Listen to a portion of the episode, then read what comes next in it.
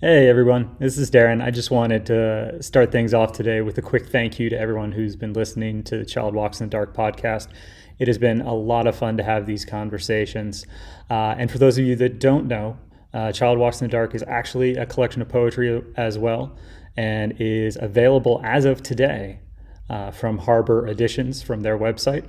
Uh, so if you've got the time and inclination and want a little extra poetry in your life, uh, if you're liking the podcast, uh, go ahead and get a copy today. Thank you, everybody.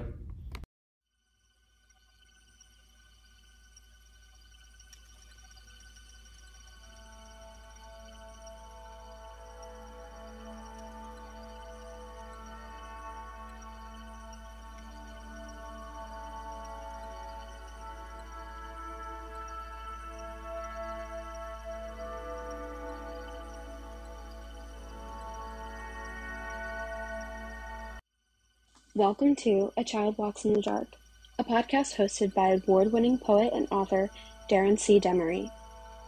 Each week, Darren and a series of other parents in creative careers join up to discuss a different theme or challenge to raising children. Their joy, their narrative and languages, their lineage and authorships, their small towns and cities and hopes, their communities and efforts to save and be saved. Each episode explores the role of creative person as a parent as they attempt to navigate the world their young people are growing into. This week's episode is The Words Again, and our guest is Katie Manning. Katie Manning is the author of Tasty Other, Main Street Rag Poetry Book Award 2016, and five poetry chapbooks. Most recently, 28,065 Nights, River Glass Poetry Books 2020.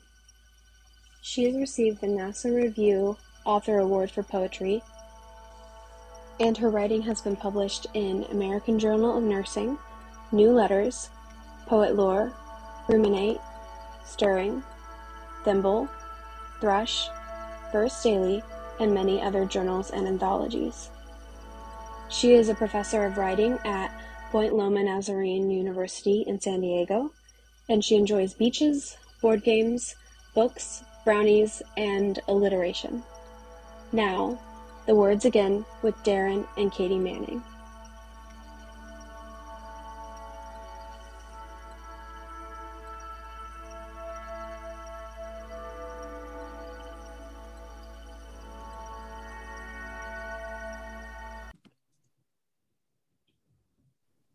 Uh, and as promised with us today is poet, professor, uh, and, and parent Katie Manning.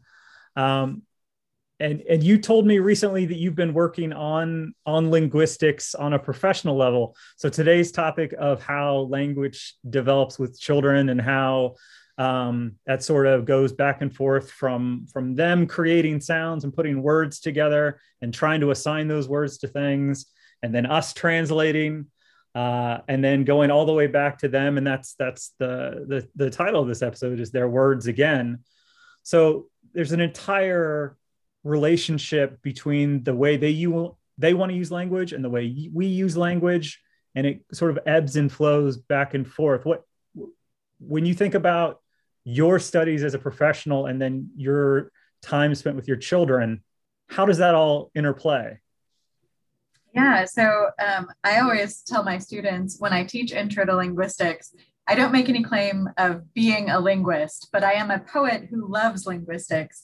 And I did study linguistics in grad school. Um, it was one of my minor areas in my PhD program. So I did a monstrous exam in linguistics and and i love to teach the intro class um, and one of my very favorite things to teach is language acquisition and to talk about you know how children develop language from earliest infancy and then how that develops over time so um, i use my kids as examples a lot because it's impossible not to when we're talking about you know how they're acquiring sounds and how they're going through the different phases sure. um, so and it's it's delightful how organic that is in the classroom to come up with those examples. I don't necessarily prepare them um, but you know and and sometimes i'm pulling examples from my little sister because i'm nine years older than her. So i'll talk about how she used language when she was small or um, so I, I really love that about the way that my i guess the way that my professional study of linguistics and my teaching of linguistics just very naturally kind of forces me to include my children and welcomes me to include my children.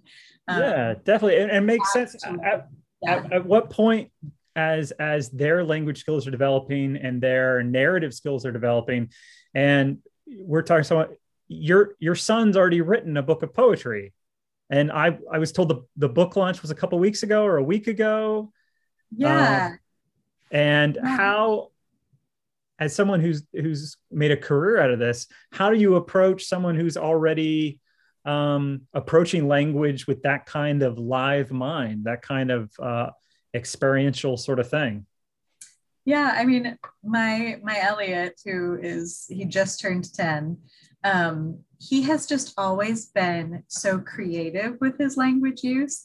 I when he was tiny i mean he couldn't have been two yet and he was like laying on the changing table and he reached up like he was reaching for the light and he said chocolate light. And i was like what? I mean he just he from a very young age he was so creative with the way that he used language.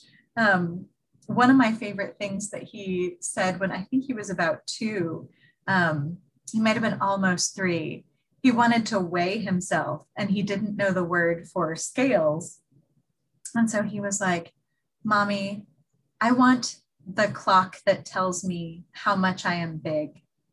I was like, yeah, okay. so, so I mean, I think for a long time, he's just been someone who, you know, kind of has that ability to play with language or use language in sort of a flexible way. And I think most kids are.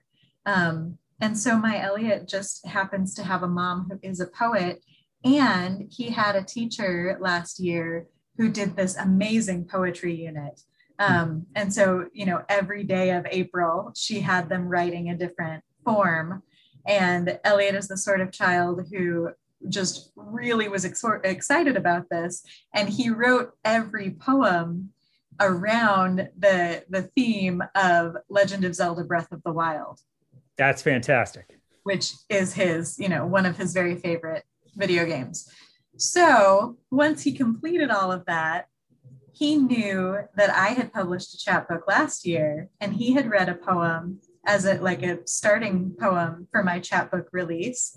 And he thought that a chapbook release party seemed like a really fun thing. And he kind of wanted everybody to show up on Zoom and hear him read poems.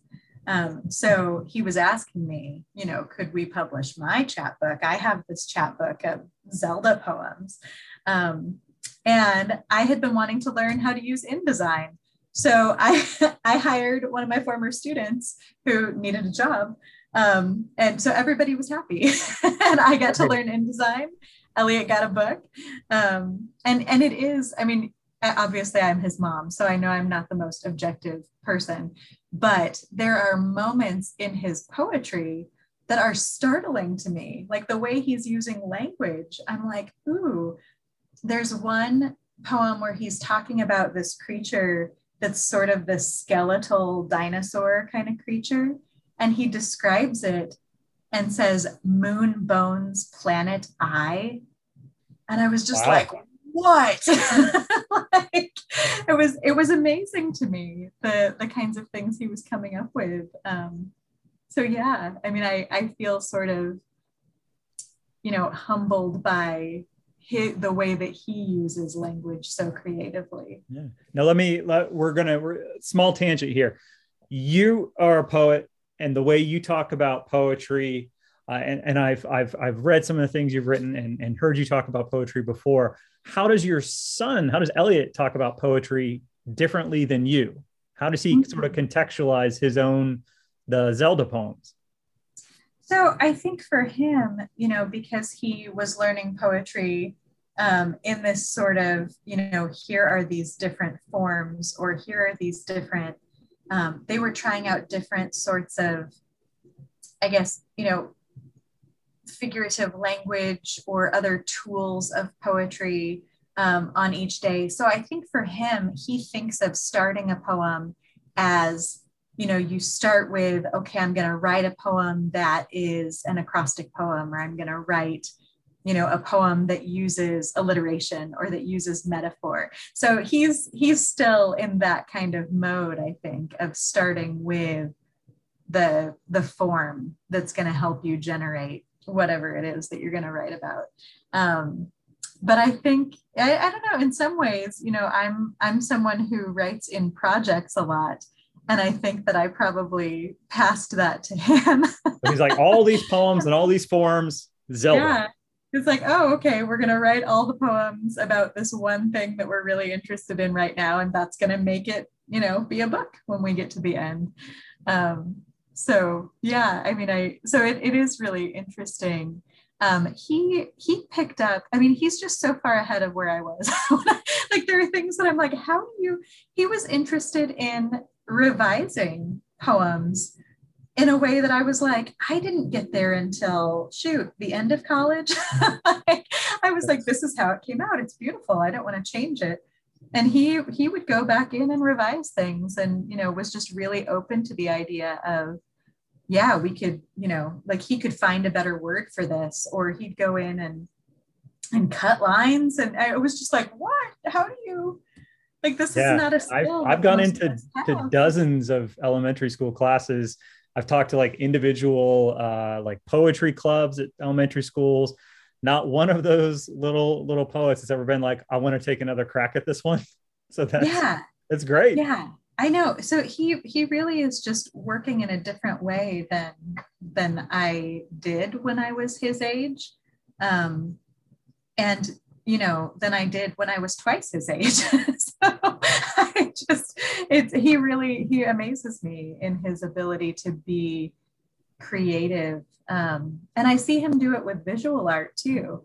He'll draw something and then he'll draw another draft of it, you know, and make it better. And he'll, you know, so he he has he's got whatever that artistic impulse is to you know to keep going and to keep making something more like he wants it to be or to improve upon what he's done um, it's amazing. I, I feel like I, I learned from it. yeah and I, I think as parents that's that's one of the fun parts is to let them use the language they want to use. And they're not they're not turning in essays when they're five and six and seven so let it be playful. Let it be a little bit wrong. Um, let them hear the way that you talk about things. And you know nobody nobody uses the queen's english anymore. We're all speaking in vernacular we're all using different versions of slang. You and i are of the age i'm sure we, we still got some 90s slang slipping in occasionally. As um, if. yeah absolutely. So you know when when language is mostly auditory for them it's it's even more of a back and forth. We all have um, conversational styles that play into the way language develops. I am, and I am un, and it's, this is befitting of on, on a podcast, but I am unable to not speak in a call and response form. Someone says something, it's a great point. I'm not trying to interrupt. I'm just saying, yeah, that's good. Okay. And I, I just the back and forth of it.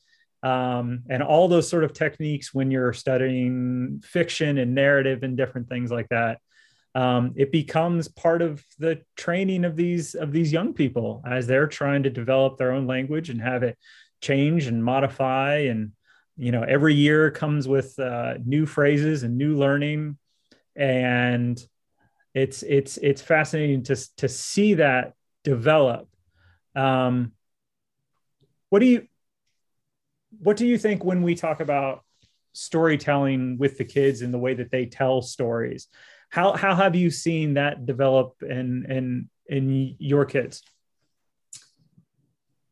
Well, let me start with you were talking about the call and response pattern, and that's one of my favorite things that we talk about in intro to linguistics because when kids are acquiring language, they acquire the back and forth pattern of conversation before they have anything to say from from the cooing stage and when they're babbling and we do it with them. We'll say something and then pause and wait for a baby to coo or babble or you know and so so it's amazing to me that that's one of the one of the things that we learn from such an early age is that back and forth that way of responding to another person. Um, and i so i'm thinking now i haven't really thought about this before but i'm thinking of the way that that relates to storytelling um, and the way that children i mean sometimes my kids do sort of go wild and you know rattle off things. And i wonder if they are aware of whether or not i'm listening to them. But they are because if i'm distracted by anything i get the mom mom mom mom. So so there is something about just the regardless of the content or the words they're using there's something about the connection with another person and that desire for a response um, that I think is present in any conversation or in any storytelling. Like we want somebody to be on the other side going, yeah, or uh huh, yeah, you know, that we want some kind of sense that our, you know, our message is being received. Um, my kids are are avid storytellers, and we actually, from a pretty young age, with both of them, um, I've done a lot of storytelling with them before bed and so we'll do collaborative stories sometimes where we'll take turns with, you know, one of us will start the story and then we'll kind of just pause and tap the other person and we'll keep going and we'll make up these wild stories, usually about a little boy. Often it's a little boy who has um, as a first name the middle name of whichever child I'm, with. So it's a little bit of an alter ego for this right. for my child, but yeah so so i think that's i guess I, I, don't know if this exactly answers your question but i think for the way that i see my kids using storytelling um, a lot of it is about relationship um, and and connection and getting some kind of response uh, with the language that they're using. My my middle child my son is nine and he wants he has trouble going to sleep out of out of the three of them the girls normally don't have any trouble. Um, but the two kinds of stories thomas always asked me to tell are one tell me a story about when you won something or where you had a great day. And then the other one is tell me a story when you got in trouble. And it's almost it it it's it finds a way to sort of calm him down to mm-hmm. laugh a little bit about when I made a mistake when I was a little kid or when I was in high school or even college. And that's that's really the parts of me he's most interested in. He sees the books and he sees different things like that. And so he thinks I can do some things. But he's also heard a lot of stories from grandmas and grandpas about, well, you know, when when your dad was your age, he did mm-hmm. this thing. And that those two sort of pole, you know, poles to it are what he's most interested in. Um, and, and that makes sense to me. It makes sense that as he's trying to talk about himself in ways, he sees a, a fair amount of black and white in, in his day to day of, you know, well, it was a good day, it was a bad day. And as adults, there are so many points during the day where it has been a, a that's a that's a great moment, that's a bad moment, and it sort of goes up and down all day. Um, but I think it is, I think it's a calming thing when we visit storytelling and language with our kids when they're experiencing it in a way that is not just a little bit illuminating or entertaining, but in a way that grounds the the parent as relatable to them. Uh, and then you get the other side of it where they want, you know, dragon stories. And I want a story about a pink deer that took over a castle and could also use a sword. Like, okay, yeah. let's do it. Um, yeah, but it's boys, fascinating to me. Yeah. My boys also love hearing stories about when they were babies or when they were toddlers, the stuff that they can't remember, mm-hmm. and even stuff that they've heard before. They will like me to retell those stories. And they do also love it when I tell them stuff about when I was little. Um, and when when they were tiny, they, especially Julian, loved to hear the story of when he was born. Oh, okay. And I, I told him, I don't know why we even started this, but so many times I would tell him the story of how he was born, how I found out I had to go to the hospital and like what happened when I was at the hospital. And I told him this, for, and he, he was young enough that he started trying to tell the story, but he didn't have the ability to switch the pronouns. Oh, okay. So he would tell me the story, but it was like I was the one growing in his tummy. Like when you were a tiny baby, you were growing in my sure. tummy. And then he'd tell me the whole story, and it was so great. But yeah, yeah it's, I... it's amazing the kinds of things that they that they request and the kinds of things, yeah, that they find comfort in or that they're fascinated by. Sure. Well, origin stories are the best superhero stories there are. So they want to yes. they want to know, and that's sort of how they view themselves. I always get a lot of um, tell me about the when the doctors forgot about you because when my oldest daughter was born and you're milling about in the hallway before surgery, they forgot about me. And so I I didn't know that until the birth of child number two when I was in there way earlier than I was the first time. So. I'll get asked, well, tell the story of when the doctors forgot about you and while Belle was being born. like, yeah, okay, sure, we can That's do that. Funny.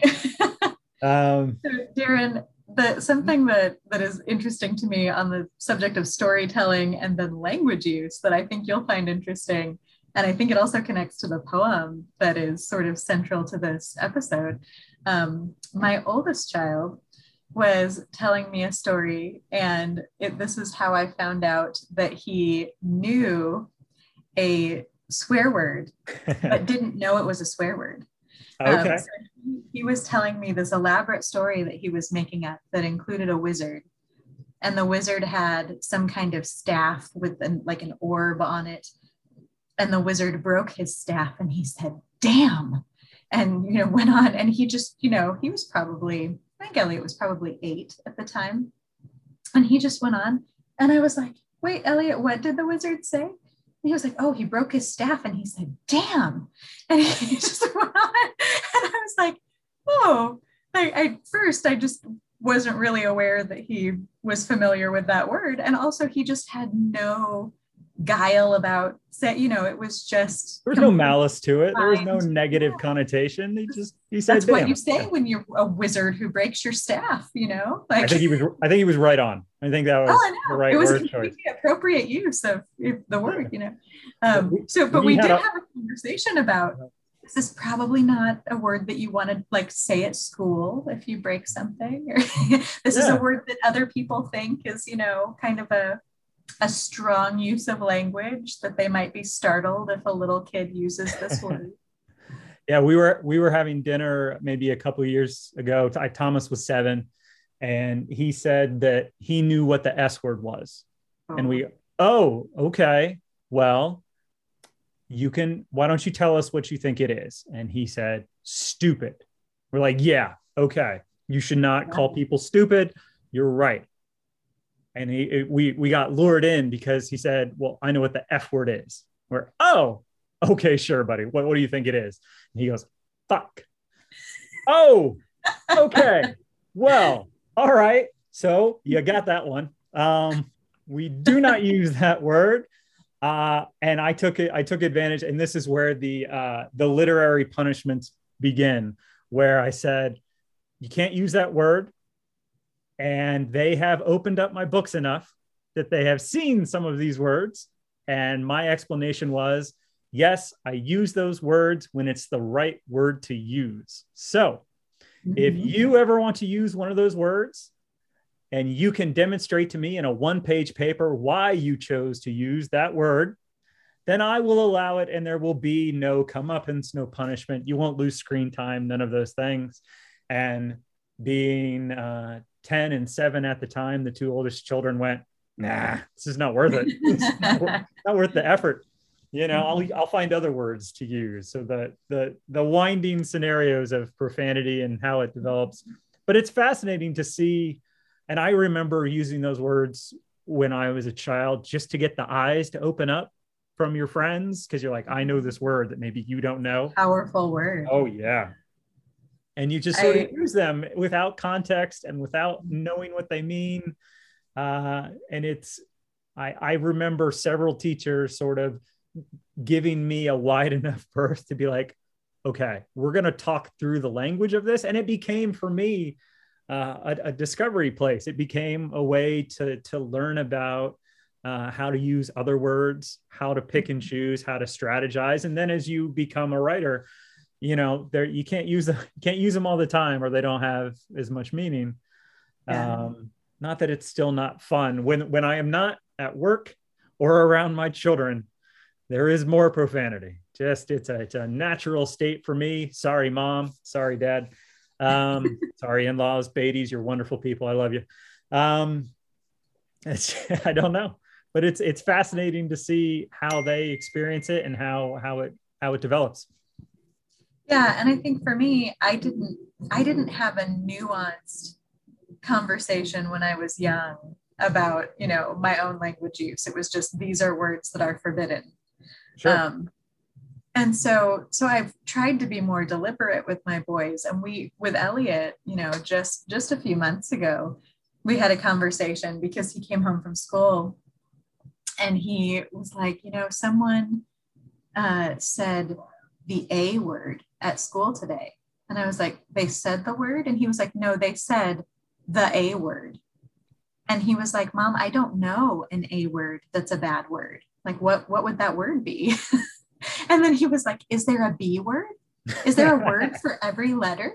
Is there a c word? What about the d word? Yeah about, so he yeah. was he was so then we talked about we talked about we had a whole thorough conversation about what words are considered bad words and that there are some words that are bad words that are more you know like potty sorts of words or you know and that people say them when they're angry or hurt or whatever. But then there are some words that are harmful to other people that are words that are really meant to degrade someone else or to say like this person isn't as good as another person or this yeah, mean words. lots of conversations yeah. about words that make people feel bad. Yeah. Yeah. And so we talked about having a distinction between those that like there are these words that like you know, if you drop one of these words, like you probably are going to get in trouble at school. You probably shouldn't say this around grandma and grandpa. Like, don't say that. like, it's probably better just not to say those words because then you'll accidentally slip and say them in a situation when you shouldn't. And I'm, and I told him, like, I'm not allergic to these words. Like, I'm not really upset to hear you say it just if we're talking about it or you know most of the time i don't want to just hear my small child shout you know damn but sure. still it's like but but so we had this whole conversation and you know and we and he knows some like racial slurs we've talked about. He's he's been to black lives matter protests with us. So like he's he's got some familiarity with with some other kinds of language. Um but but we got to the end of that conversation and he was like mom i think the worst bad word is idiot. And i was like you know I, I think you're onto something. Like if somebody just looked at me and very seriously called me an idiot, that's there's cruelty to that word. That makes pretty, sense. Yeah, like that that would make me feel pretty awful. So yeah, I was like, I I feel and, and I think for him, that that would feel like one of the worst bad words to be called. Right. So um yeah, it was just, it was a fascinating conversation. And I feel like I wish I had had that conversation when I was younger. I wish it hadn't just been a these are forbidden words, we don't say them. Um, so it felt good to be able to have more of a nuanced conversation with my kid about why do we not say some of these words? Why, you know, why do we give them the power that they have? Um, so yeah. Well, I know, I know not having a having a creative parent is not 100% an awesome thing, but one, one of the ways in which it is a good thing is eh, when they're experimenting with language in any way, we're just curious to see how they're doing it and how they're experiencing it and how they're going through um, that process of sort of ricocheting off what they learn in school, what they learn from us.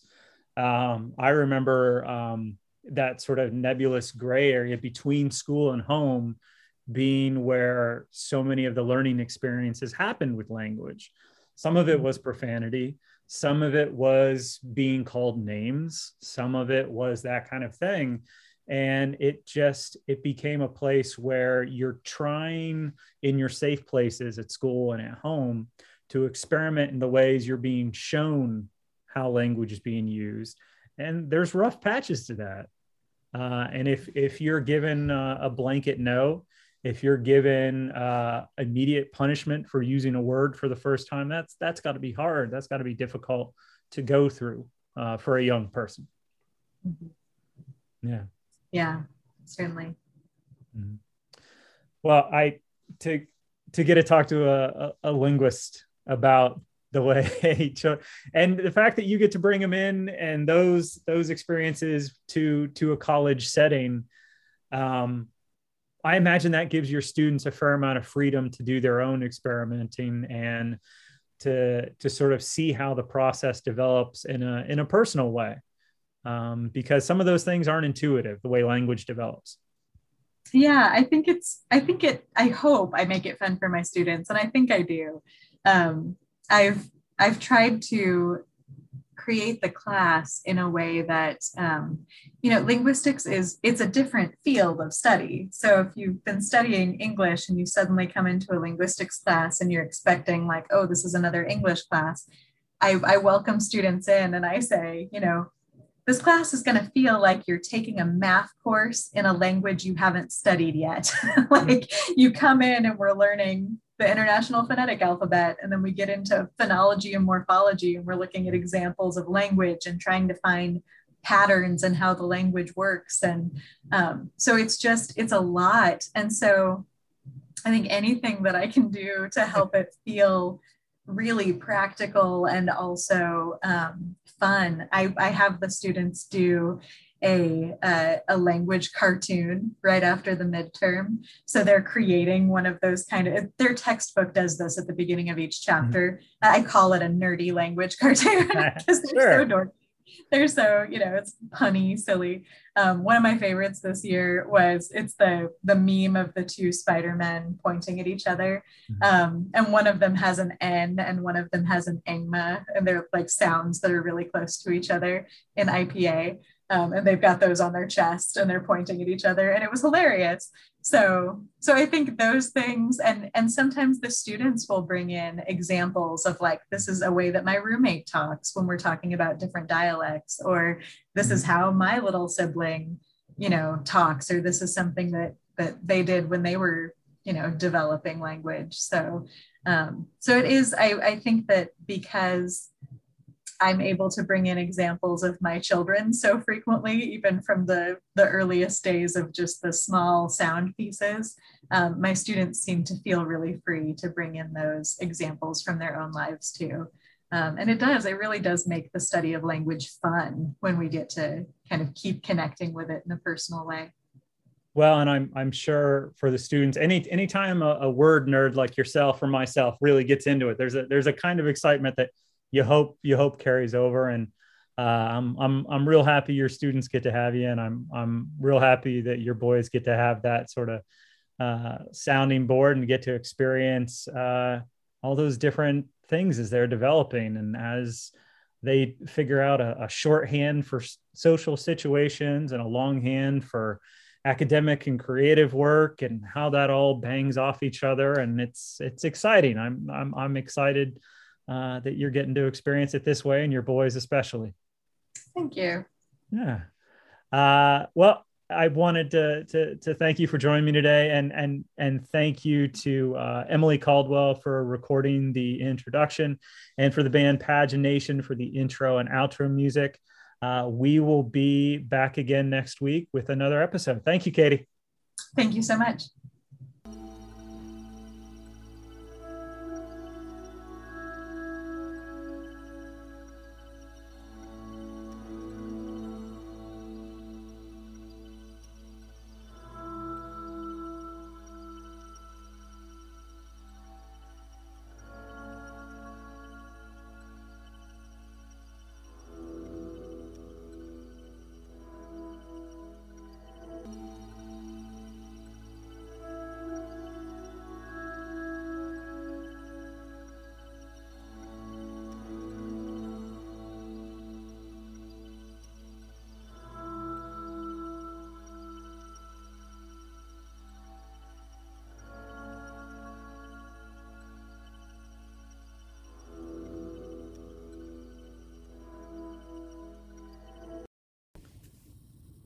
Their words again.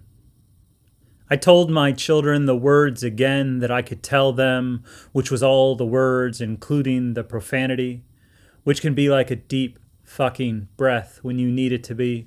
And they had no interest in those words or in most of my words, but they could tell I was trying to give them a gift, and they remembered how much time I took trying to give it to them. And then I was done and nobody could tell anybody anything anymore, but we loved each other, and that you can really explain in a primary colors sort of way. And they knew the darkness and the light, and they jumped rope with that with an agility I've never found. They weren't shocked or hopeful, they just made a path towards the best ending they could. They moved forward with their bodies, with their hearts, with their songs. They sang out loud all the time.